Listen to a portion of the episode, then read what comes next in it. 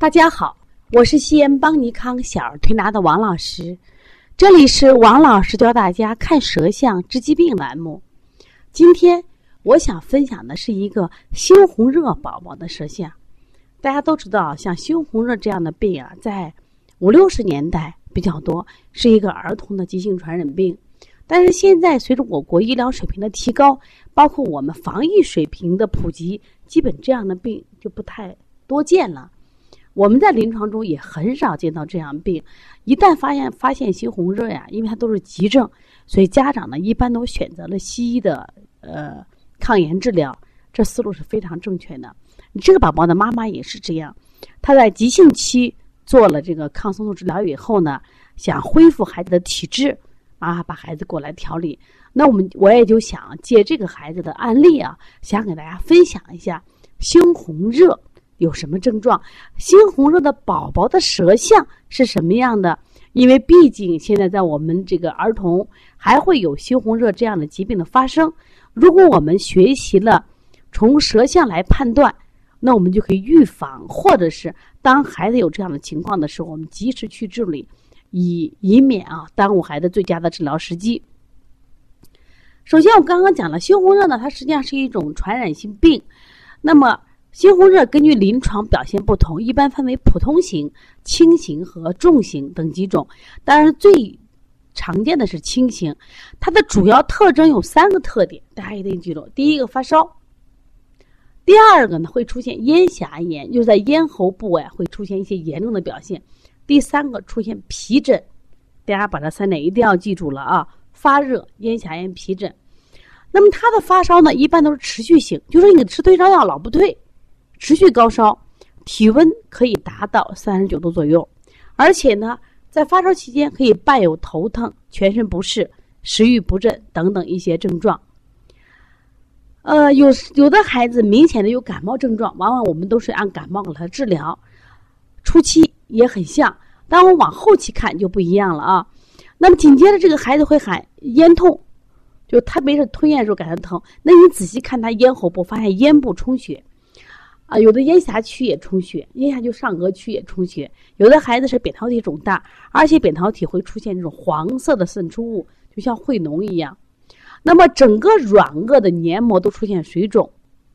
大家知道啊，就是我们有个小孩病啊，叫疱疹性咽峡炎，它也是在上颚处出现这个红点子啊，小红点。那么其实，在初期的时候，猩红热，你看跟它很相似，也发烧。也有咽峡出现什么呀？红肿。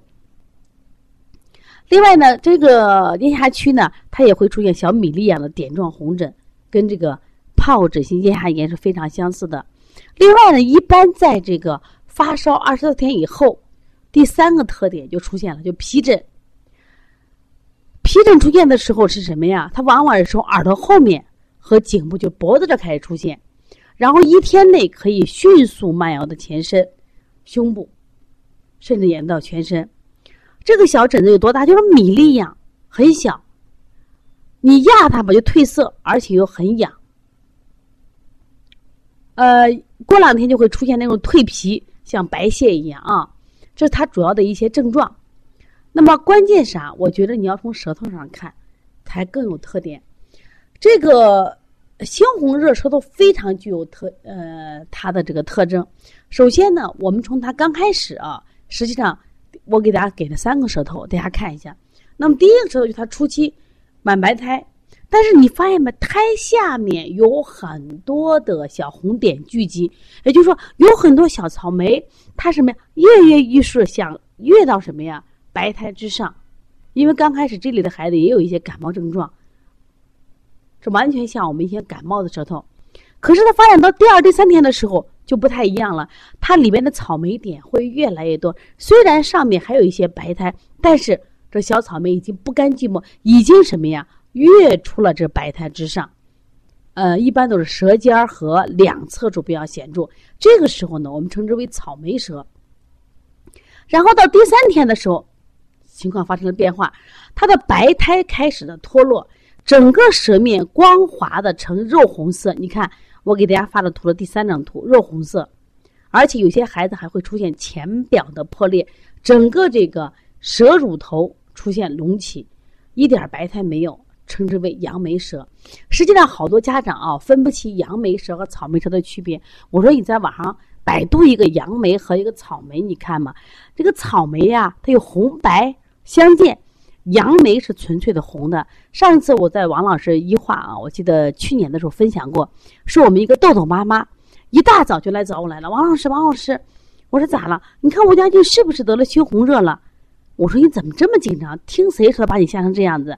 他说你看星期五我在你的课上学习的舌诊，你让我们去每个人去看二十个舌头，那我呢一到社区我就见了妈妈，见了孩子看舌头。所以，当人家妈妈看了我们家豆豆的舌头，就说：“咦，你们家这是猩红热，把我吓坏了。”说他们家的孩子曾经就是这样的舌头，最后变成猩红热了，所以赶紧到医院去。那我还是带到你这儿，你来看看。那我就让这个豆豆伸舌头，我说这叫草莓舌，不是杨梅舌。他说他们家的孩子开始就是这样舌头，后来变成啊杨那个猩红热了。我说还是有区别的。那么在。第二天的时候，我们第三天的时候，草莓舌，草莓舌上面一般都有白苔了，它是有红的有白的。如果到了杨梅舌的时候，大家一定记住干什么呀？它是完全没有白苔，就是活脱脱的全是红色，但是上面还有一很多很多的凸起点。其实这三个舌头已经把我们说这个猩红热的舌苔的变化反映出来了。你说发烧，呃，我们咽痛，可能我们一般的疾病。也会出现这种情况，但是出皮疹，出皮疹那就是猩红热的一个特点了，是不是？另外呢，就说它典型的杨梅舌，一定要但一定要分清楚。当然，另外呢，还有一些孩子会出现颌下淋巴结肿大、有压痛，但是一般都是非化脓性的，不是化脓性的啊。实际上呢，它也是我们的免疫系统的一个什么呀？排异反应。大家仔细把这个三头舌舌头好好看一看啊！就第一个舌头，它是满白，那么草莓点有没有？有，聚集在舌头上很密集，但是呢，明显的看的是白多红少。到第二个舌头的时候，就明显的出现什么呀？舌头草莓点已经什么呀？摇摇欲上，就慢慢的就会比白苔越来越多。到了第三个舌头的时候，白苔完全消失，这个时候就典型的什么呀？杨梅舌。那么。如果你的孩子患了猩红热，大家一定要注意啊，要要及时处理，因为这本身是传染病，而且呢，这个发病速度很快，呃，轻微的倒无所谓，如果是重着呢，可能危及生命。